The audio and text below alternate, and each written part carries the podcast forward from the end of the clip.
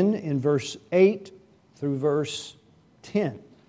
Colossians 2, 8 through 10. Beware lest any man spoil you through philosophy and vain deceit, after the tradition of men, after the rudiments of the world, and not after Christ. Because in Him dwelleth all the fullness of the Godhead bodily, and because, implied, you all are complete in Him. So my title this morning is Complete in Christ. The heresies that are knocking at the door and giving pressure to the church of Colossae, as we've mentioned, the Gnostic heresy, which is going beyond Christ, the secret elite knowledge, which they were being enticed to go beyond the knowledge and wisdom of Christ, in whom in Him are hid all the treasures of wisdom and knowledge. And now in chapter 2, Paul will begin to address the error of Judaism. And he wants them to beware of philosophy, the love of wisdom, and empty deception that would draw them away from Christ rather than to be spoiled or captive by Christ. And the two specific he mentions is through tradition of men. The Jewish elders believed that Moses not only gave the written law, but an oral law, oral instruction that was passed on by tradition by the elders. Of course, this was a man-made scheme and religion. And Jesus said, you set aside the commandments of God for the doctrines and commandments of men. And in Mark 7, he refers to that as the tradition of men. And Paul will highlight those at the end of this chapter. The rudiments of the world, the rudiments meaning either the elements of the material universe or the elementary first principles of things, which the latter is what Paul means here.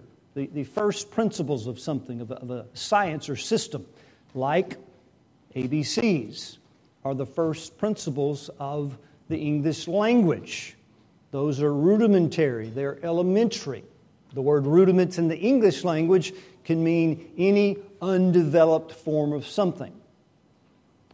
So the Jewish people were trying to remain, as we said last Sunday, in the period of adolescence, first principles, the ABCs of religion. And they had studied the ABCs, and now Jesus comes and He tells them how to put all the letters together to form the sentence, I am the Messiah. But they're so captivated by the letters of the Mosaic age that they reject and kill Jesus Christ. That's the two forms, the two philosophies, and the love of that kind of wisdom. The love of wisdom is not wrong when it's in Christ, but this is for which Paul is warning them, and he's warning us to beware lest we're carried away like spoils of the war, that the army comes and invades and conquers and easily sweeps all the spoils away and captures them for their own use. As Paul says, beware, and then he gives two reasons why we should not be captured by philosophy and vain deceit, but rather be captivated by Christ, because in Him dwells all the fullness of the Godhead bodily, a statement of His deity and sufficiency, and because you in Him are complete. 5 ways this morning, time permitting, you are complete in Christ. Number 1, you are completely filled in Him. Perfect passive verb, complete. God did it, passive, you are, perfect, a complete and total filling to the brim. Not 1 millimeter or ounce of filling can be added to your completeness. Paul wants the church to understand that when he uses the word in his prayer in Colossians 1, 9, and 10, where he says that you might be filled with the knowledge of His will in all wisdom and spiritual understanding, that you would walk worthy of the Lord unto all pleasing, being fruitful in every good work. That we would be filled, we would know what from Colossians 2, 3. In Him are hid all the treasures of wisdom and knowledge.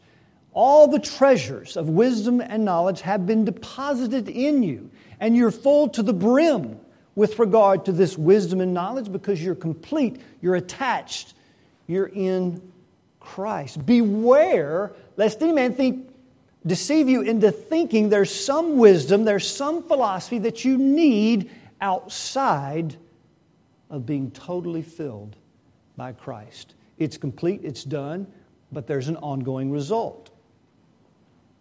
Last Sunday we mentioned that you are completely filled with the love of God. God cannot pour into you a single more ounce of love. Perfect tense. Ephesians 3:18. That you may be able to comprehend with all saints what is the breadth, length, depth, and height, and to know what? The love of Christ, which passes knowledge. So that you might be filled, same word, different tense there, right? That you might be being filled with what? The fullness of God.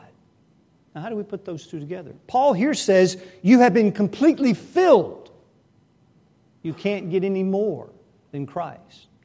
But then with regard to the love of Christ, for which he says in Ephesians 3 that he prays, rooted, grounded in His love, those are perfect tense. You might be filled with the love that you've been completely filled with. Think of it as a diffuser. The word complete here means filled, diffused. Now think of it as a diffuser, an oil diffuser. The receptacle in the diffuser is completely filled with oil to the top. You filled it. God's filled it. You cannot get another drop of oil in the diffuser. It's complete. It's full. It's there. The only thing that is left to do is to diffuse the aroma of the oil throughout your soul and into your life. That diffusing does not deplete your completeness. The receptacle is always full. Why? Not that you're always loving as you should. Not that every word out of your mouth is always loving, but that you're complete. Completely having been filled by Christ, the ongoing result is the diffusion of the filling of the aroma of that love that's in you in an experiential way by faith, so that out of your life comes what? Love, wisdom, knowledge. Where do you get it? You're complete. You have been filled. You are full. And so sanctification, in part, is the diffusing of the aroma of Christ in your life, which you have already been completely filled with. That's glorious. And the implication that Paul wants us to understand, and them as well, is that don't be led away. You lack nothing. You have all. You're full. You're complete in wisdom and knowledge and love. All that needs to be done is to tap into, or is where Paul is going, Colossians 3:1. If you then be risen with Christ, seek it. How does this aroma come out? How does this diffusing happen? Seek those things which are above. Go after, be determined, give effort, go after God. And then you'll find what you're complete in begins to overflow little by little in your life. Number 2. Verse 10, and you are complete in Him, which is the head of all principality and power. You are complete in His headship. And His headship here, we learned He's head of the body in chapter 1. Now, He's head of all principality and power. This is a reference in the Bible. It could be earthly principalities, government rulers and powers. But here, the reference is the same as verse 15. He has disarmed principalities and powers. These are angelic beings. Now, why is this here? Because a variant of the Gnostic heresy believed that God is holy and just, but the universe has evil in it. Therefore, a holy and just God could not have created something with evil. So they believe that from God emanated. Emanation means something that flows from a source, but not the same as the source. So they believe out of God there were a series of emanations, lesser spiritual beings. So first came one, then a second one, And then it goes on and on till you get to an emanation, a lesser being that is so removed from God that they were the agent. That spirit was the agent of creation.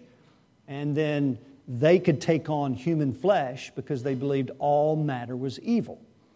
So this lesser being came and inhabited Christ's body, and then he left him. How does Paul counter that? In him dwelleth all the fullness of the Godhead bodily.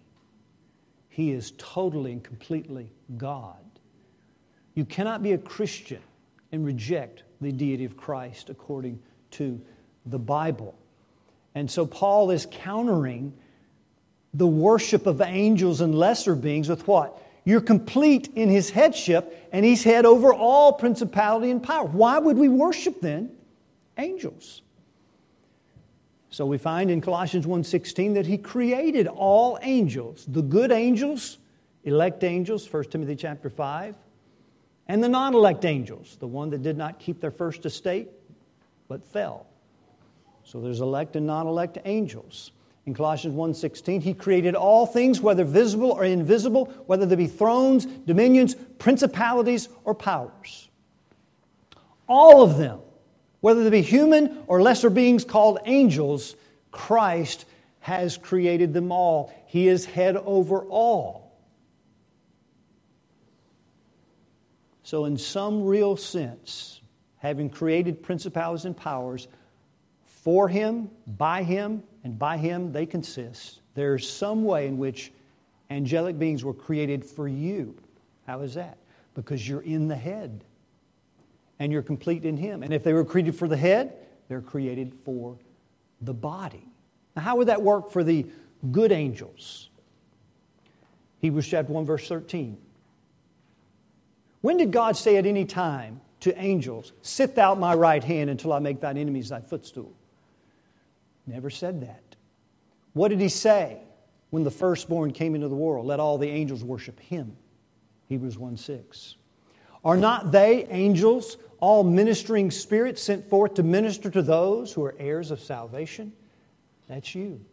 Did you know that angels, good angels, are your servants? They are sent from God to minister to you. Why then would we be captivated by the worship of angels? In the Gnostic derivative of lesser beings, and then that would include angels because they're lesser beings than God. No, angels are sent to minister to those that shall be heirs of eternal life. Some have entertained angels unawares. And so they're your servants because they're the servants of the head who is Jesus Christ, and you're in Jesus Christ. Angels are your servants. What about the demonic angels? We find in Ephesians 6:10, where Paul is speaking of the whole armor of God, where he would say, put on the whole armor of God to stand against the wiles of the devil. And he would say about those angelic beings that we wrestle not against flesh and blood.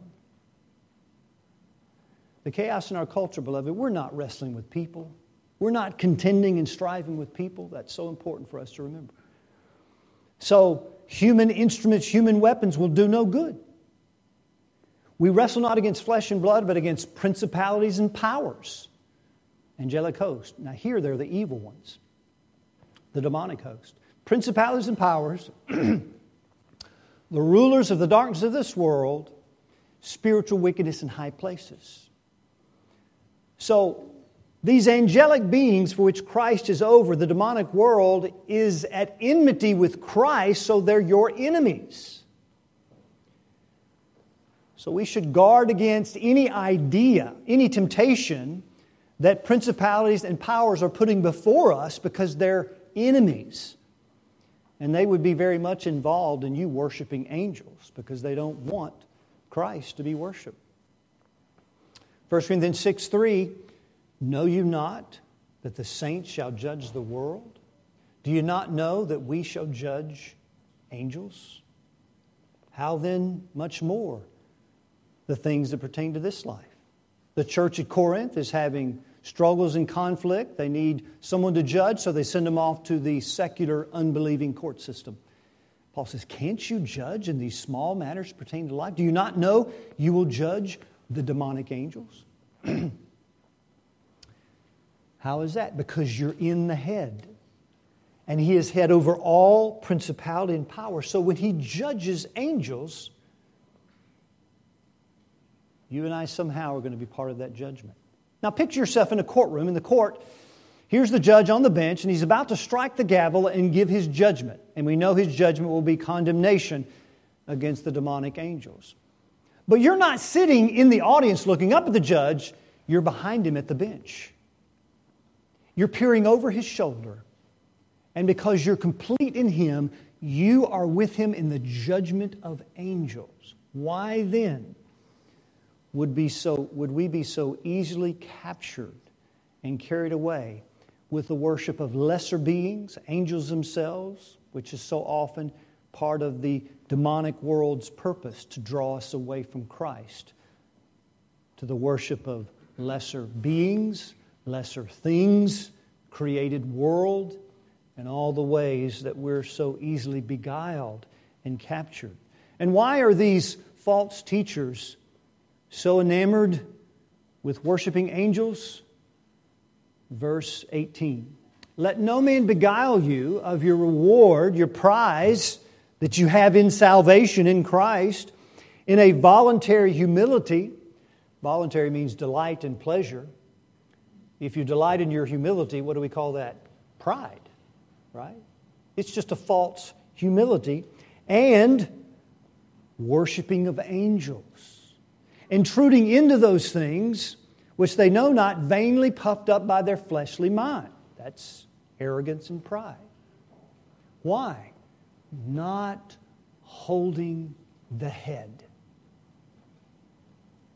Why is it that you and I would be captured and carried away captive by some error, by some heresy?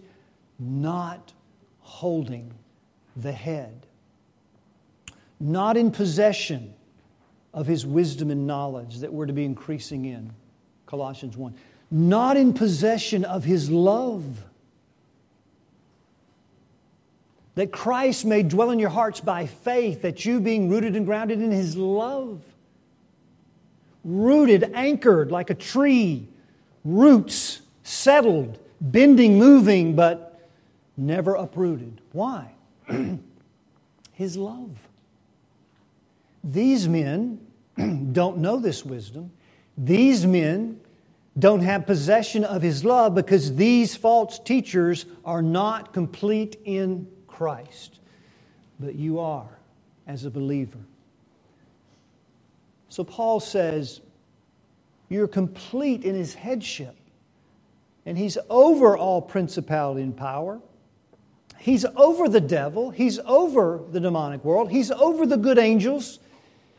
So the implication is, by holding on to the head, we're not so easily moved by powerful beings called angels. We're not so easily tempted to a false worship, tempted by beings that are fallen and demonic. Why? We're complete in our head. Number 3. Verse 11. In whom also ye are circumcised with the circumcision made without hands, in putting off the body of the sins of the flesh by the circumcision of Christ, buried with Him in baptism, wherein also you are risen with Him through the faith of the operation or work of God, who hath raised Him from the dead. Now you are complete in His salvation. And this salvation spoken of in verse 11 is circumcision. Now what is that about? This circumcision is not physical circumcision. How do we know that? Not made with hands. Every physical circumcision is made by a rabbi or a doctor or some medical person with hands. Not this one. So it's not physical circumcision. It's not baptism. Somebody says, okay, when you're buried with him in baptism, when you go into the water, then you receive this circumcision, whatever it is, not made with hands. So some would use this passage to conclude that baptism is the means of a regeneration or new birth. Every baptism I've ever seen is done with hands, not this one. Not made with hands. So what is Paul talking about? Well, you remember in Genesis 17, we see the first circumcision of Abraham and his offspring commanded by God. It was a sign of belonging to the covenant people of God called Israel. But God soon after made clear that another kind of circumcision had to take place, deeper than skin level. And you just heard two passages relating to it. Back in Deuteronomy 10:15, Moses, before they go into the land of Canaan, would say to them, the heaven of the heavens is the Lord's, and all that therein is. Only the Lord had a delight to thy fathers to love them, and He chose their seed after them above all people, even as it is this day. Why did the Lord choose Abraham, Isaac, and Jacob and their seed? Was it because all the other nations have their gods and Jews have their God? No, the heaven and the heaven of the heavens belong to God. All nations are His. Only the Lord had a delight. It was springing from the sovereign delight of God to put His love on a nation. And that's why He did it. Now, what was the sign of belonging to this covenant nation that God had chosen? Circumcision, physical. All right, let's talk about the new covenant, not the old one. There's a new covenant people for which God only has a delight to set His love upon them according to His good pleasure. Ephesians 6, 3 verses tell us that. Out of the sheer delight of God's sovereign pleasure, He makes choice of a people. What is the sign of belonging to those people? It's not baptism. This is one of the reasons we are Baptist. It is not baptism. It is spiritual circumcision. Verse 17, Deuteronomy 10. Circumcise therefore the foreskin of your hearts and be no more stiff-necked. What's God saying? There's something deeper that has to happen here. Can God command a man to do something he cannot do? Let's take a test. Circumcise your heart. Physical or spiritual, take your pick. You cannot do it. You cannot do it. God is communicating something deep at the level of the heart has to happen, which will be the sign of the new covenant for the chosen people of God. You can't do it. But He can, and He will, and He does. Deuteronomy 30, verse 6. The Lord God, thy God will circumcise your heart and the heart of your seed to what? To love the Lord thy God with all your heart and your soul, that you may live, implied what? Forever. The new covenant sign of belonging to the covenant people of God is not baptism. It is spiritual circumcision or faith.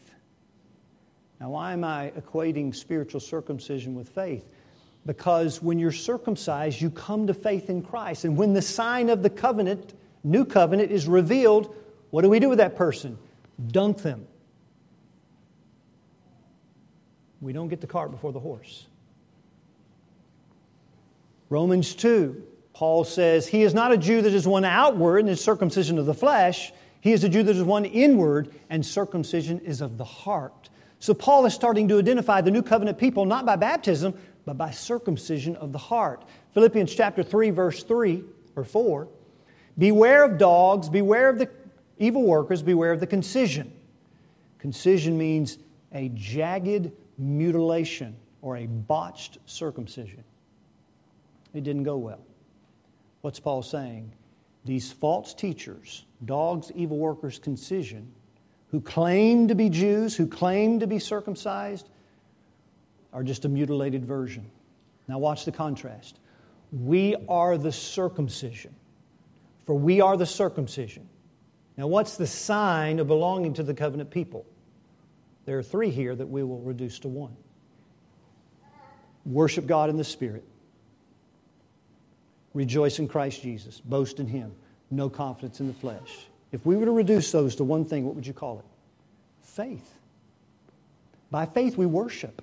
By faith we boast. By faith we have no confidence in ourselves, but in Christ. When that sign is given through spiritual circumcision, baptism takes place. We don't get the cart before the horse. Because the covenant sign in the New Testament is not baptism, it is faith.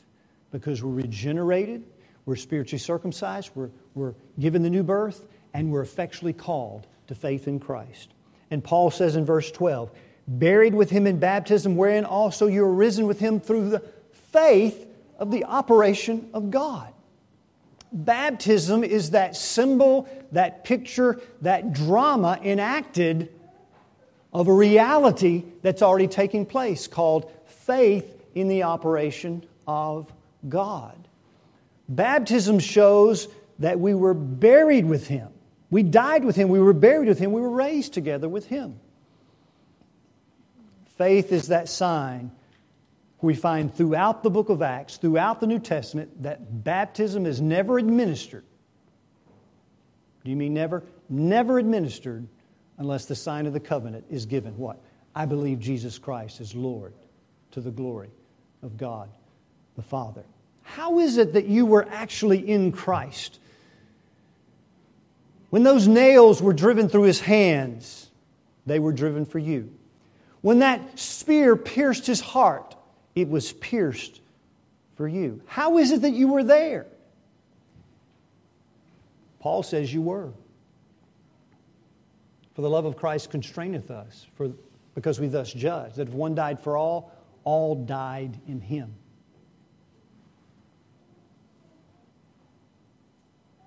We call it particular, historical, incarnate redemption.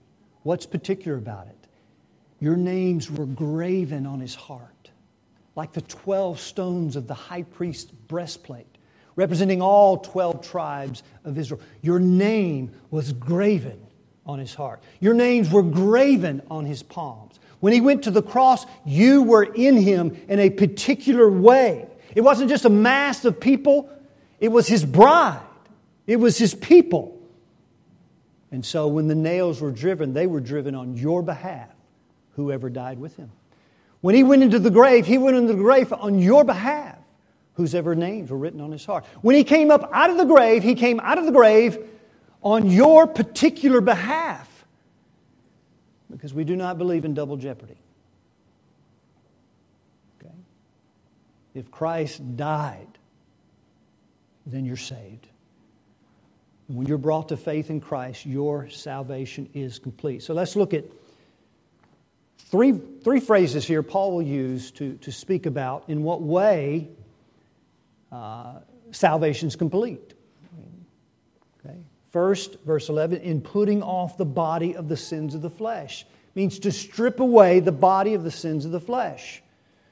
Right? In what way was the body of the sins stripped when you were spiritually circumcised, came to faith in Christ? Well, the song, there in the ground His body lay. Light of light by darkness slain, then bursting forth in glorious day.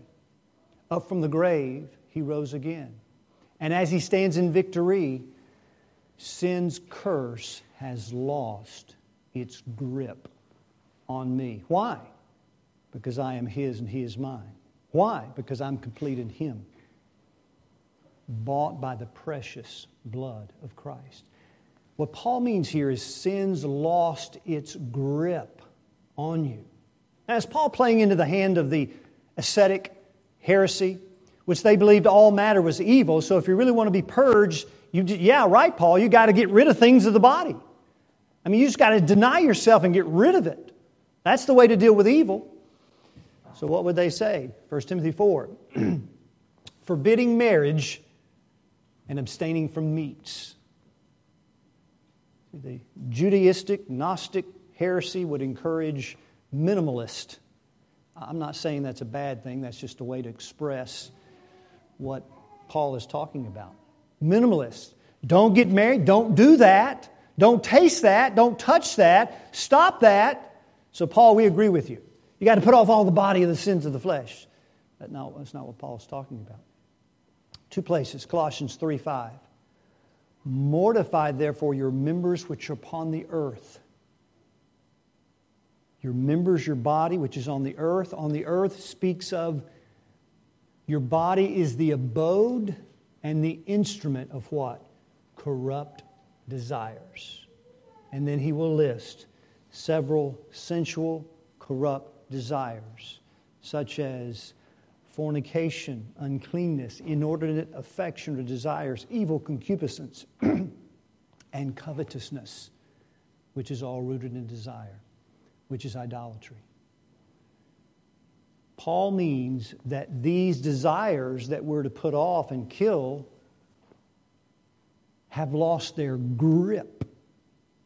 To put away means to be stripped. When I was a young boy, about 6 years old, I used to play a game with my grandfather. I'd get between his legs. He sat on a chair, elbows on his knees. He would grip his fingers together, and my job was to try to get out. I would put my whole body on his arms and pry with all my strength, yes, I was 6, to get one finger to budge and never would. I don't think I could have at 20 years old. That's what sin has done to you. The curse of sin has so gripped your heart and your affections that you cannot get out. You cannot. Unless you're circumcised with a circumcision by Christ alone. By Christ alone. So what Paul means is you have a complete salvation because the power of sin's curse has been stripped. Its power, its dominion. Listen to this phrase in Romans 6:6. You may remember this passage. Knowing this, that our old man is crucified with him, that the body of sins might be destroyed. Romans 6:6, body of sins. Colossians 2:11, body of the sins of the flesh. Same body. What's Paul talking about? So that henceforth we should not serve sin.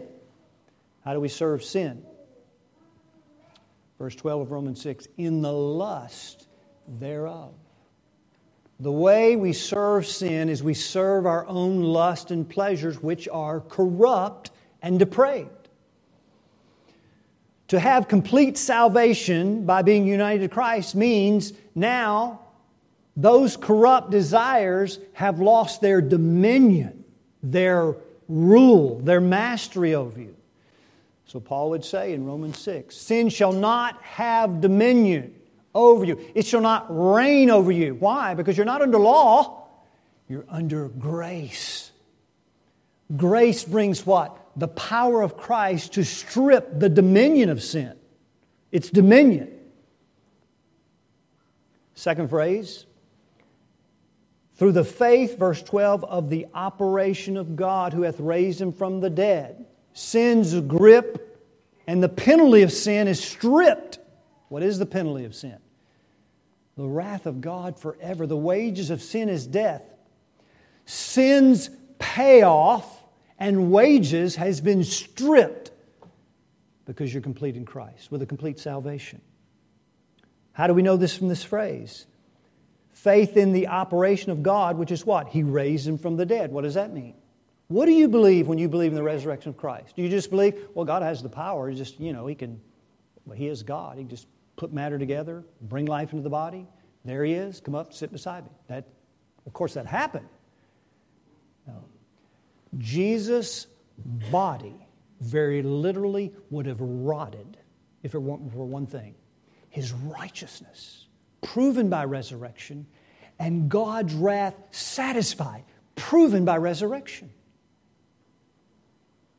If you believe that God's wrath has been satisfied, what do you believe? There's not an ounce of wrath left for you. Is that complete salvation? There is not one drop in the vessel of God's wrath. There's not an ounce of humidity or moisture or condensation in the vessel of His wrath, because Christ completely consumed it and bore it on our behalf. Now, would it be right for God to bear, or for Jesus to bear the wrath on your behalf, particularly, and then at the judgment God says, you're going to have to bear it? That would be a travesty of justice in any human court. Any human court. If a judge is good, there is no double jeopardy. If the penalty's paid for a person, it's done. Which points back to particular redemption. It's finished. It's over. You have complete salvation because you believe in faith in the operation of God who raised Him from the dead, and God's crying out, listen, it's done. You don't have to be concerned about my wrath ever again. Jesus bore it for you. Hallelujah. That's wonderful. The third statement in verse 13, and you being dead in your sins and the uncircumcision of your flesh hath quickened us together with Him. Made us alive. That's the spiritual circumcision. What did He do? United us to Christ by faith. We are quickened together. So what that means is sin has lost the grip of its presence on us. And you say, now, I object. Which you should, right? For two reasons. You know sin is still present with you. And number two, Paul said so in Romans chapter 7, didn't he? He said, when I would do good, evil is present with me. How then can we say the grip of sin's presence is stripped? See?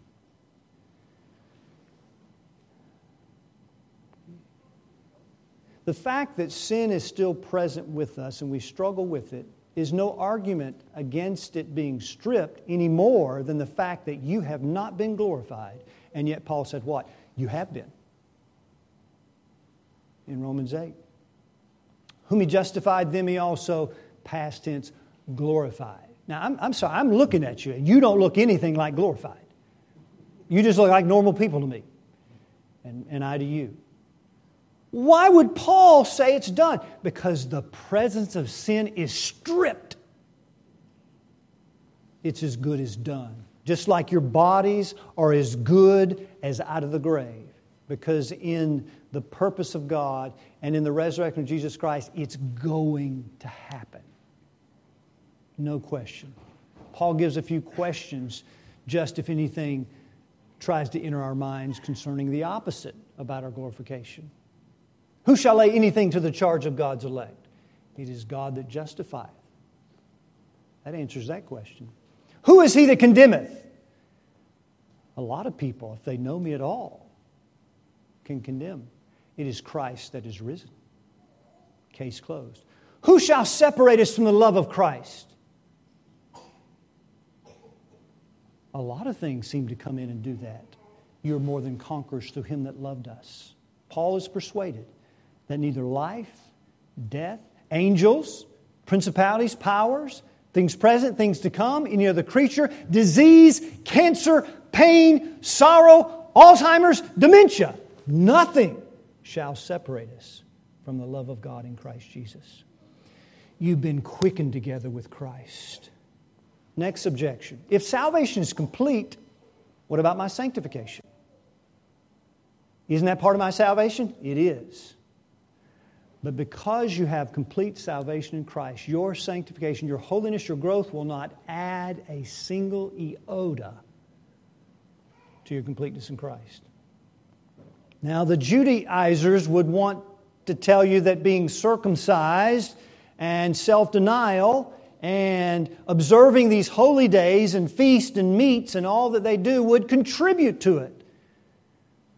But Paul is saying if you're quickened together with Christ, then your sanctification flows out of that union and that position. You'll never contribute. You'll never get more holy than you are now positionally. You'll never get more right with God. Never.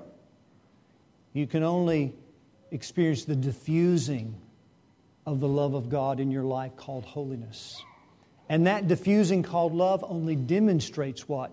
You've been quickened together with Him.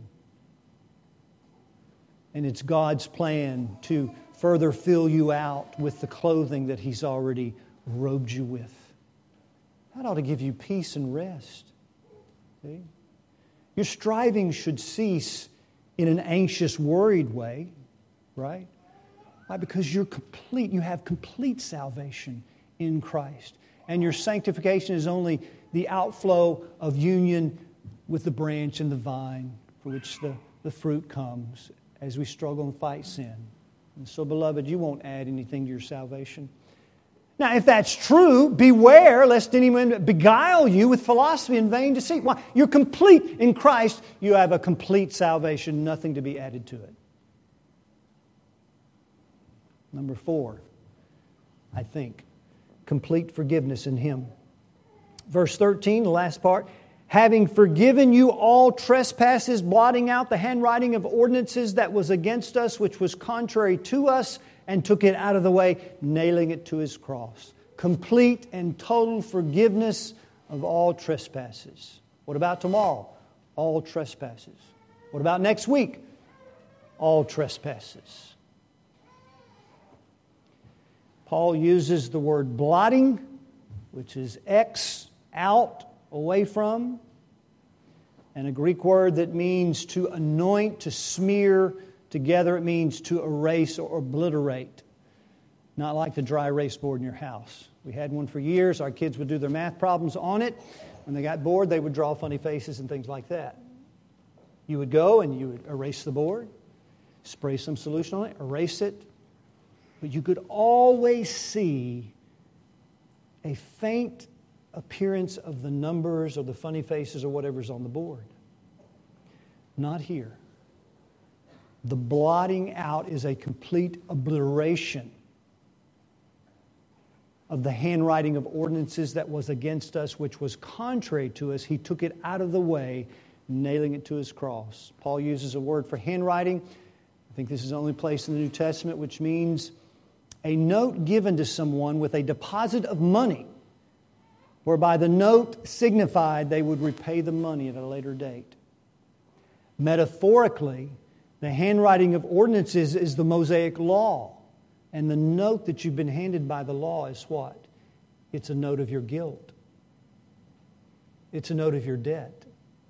The law was not a note given to someone to say, look, if you can just do this and pay God back, you'll be okay. Well, I'll usher you into glory.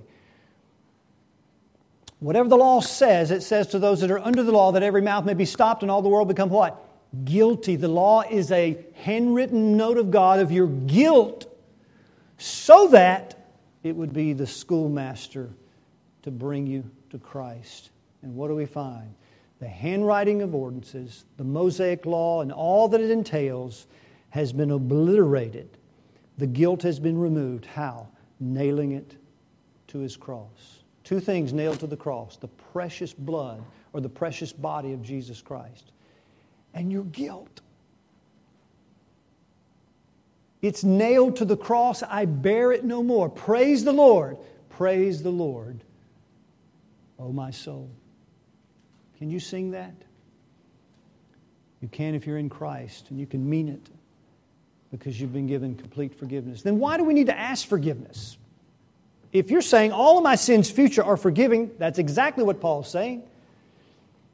Why do we have to confess our sins? As John would say in 1 John, if we confess our sins, He's faithful and just to forgive us our sins and to cleanse us from all unrighteousness. Suppose you go to God and confess a sin that's not already been forgiven.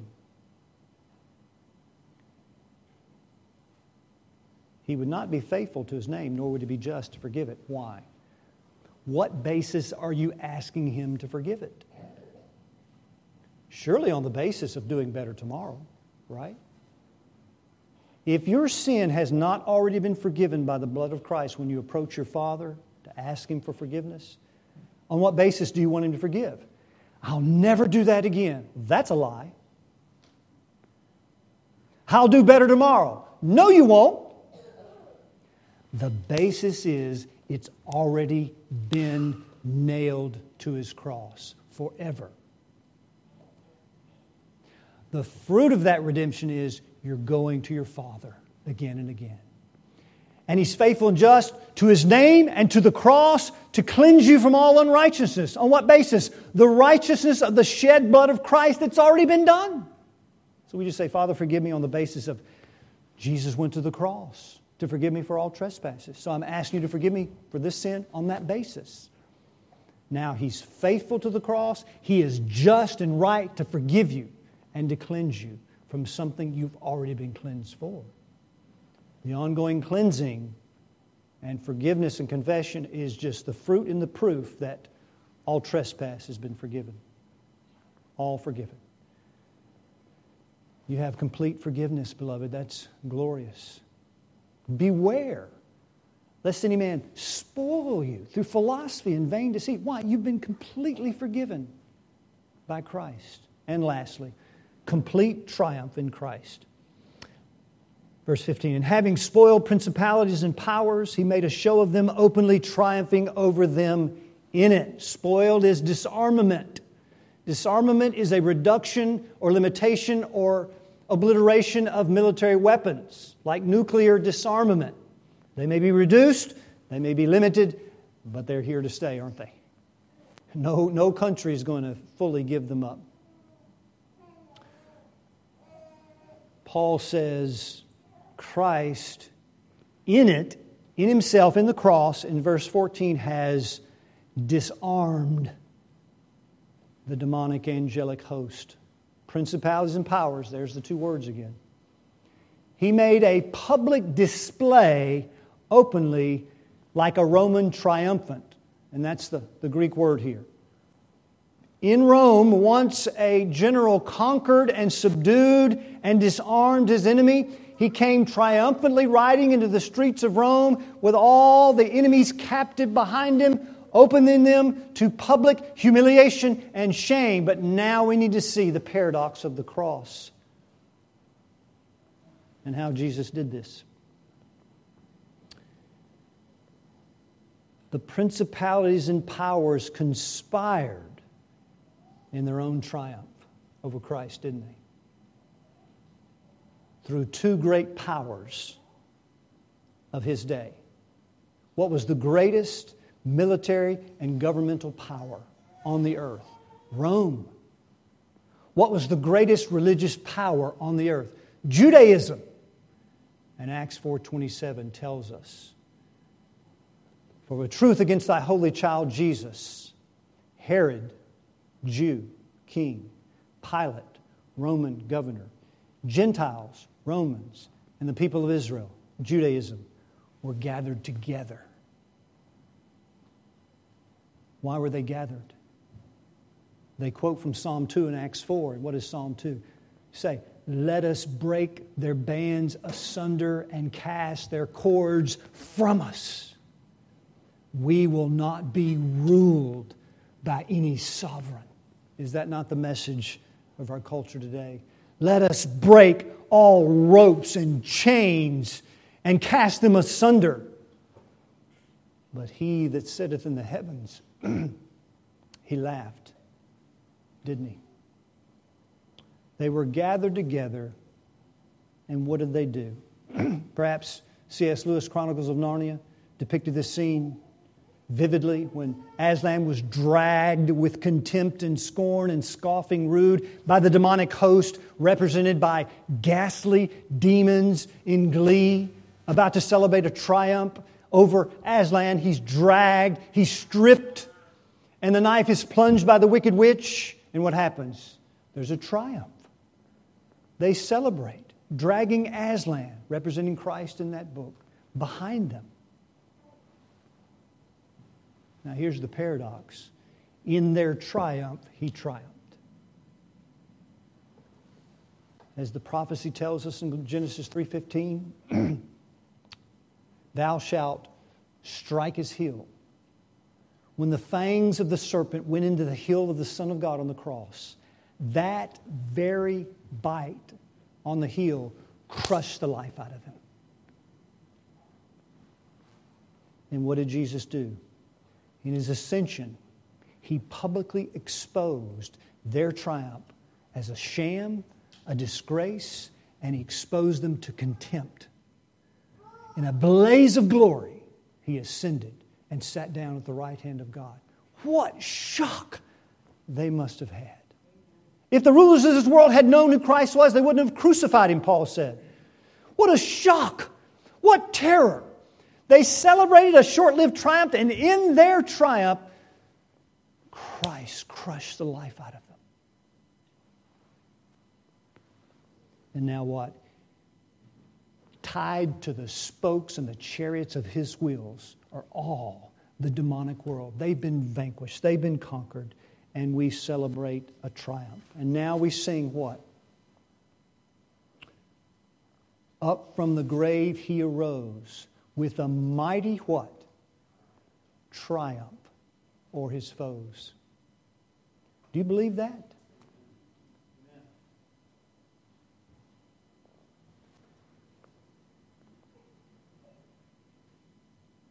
Now, what is the application that we're going to look at, Lord willing, next Sunday? Verse 16. Let no man therefore judge you, stand as an umpire over you. Why? In him dwells all the fullness of the Godhead bodily. Beloved, you are complete in his love, in his wisdom, in his headship, in his salvation, in his forgiveness, in his triumph. Don't let it happen, because Jesus has been raised from the dead. Are you in Christ? Have you trusted this great salvation? Have you surrendered all to Jesus Christ? Have you put your faith and hope in him? If not, today is the day of salvation. If so, then you should be rejoicing and singing hallelujah to the Lamb that was slain from the foundation of the world. Let's pray. Father, we praise your great and holy name. You're a glorious God. We don't deserve the least of your mercies. We so often think of ourselves as needing something more than what we have. We're so easily tempted. We're so easily moved. We're so easily spoiled and taken captive by the message of the world. It's a man-centered message that draws us away after Christ because we lose sight that we are complete in you. So, Lord, we confess that sin and we ask you to bless us to live in that reality more and more, resting in you, knowing that salvation is done and that, Lord, all that awaits us is the final removal of the presence of sin and the glorification of our bodies forever, where we'll sing hallelujah to the Lamb forever and ever. And so we say with John, come, Lord Jesus. We say, hallelujah and praise be to thy great name. In Jesus' name we pray. Amen.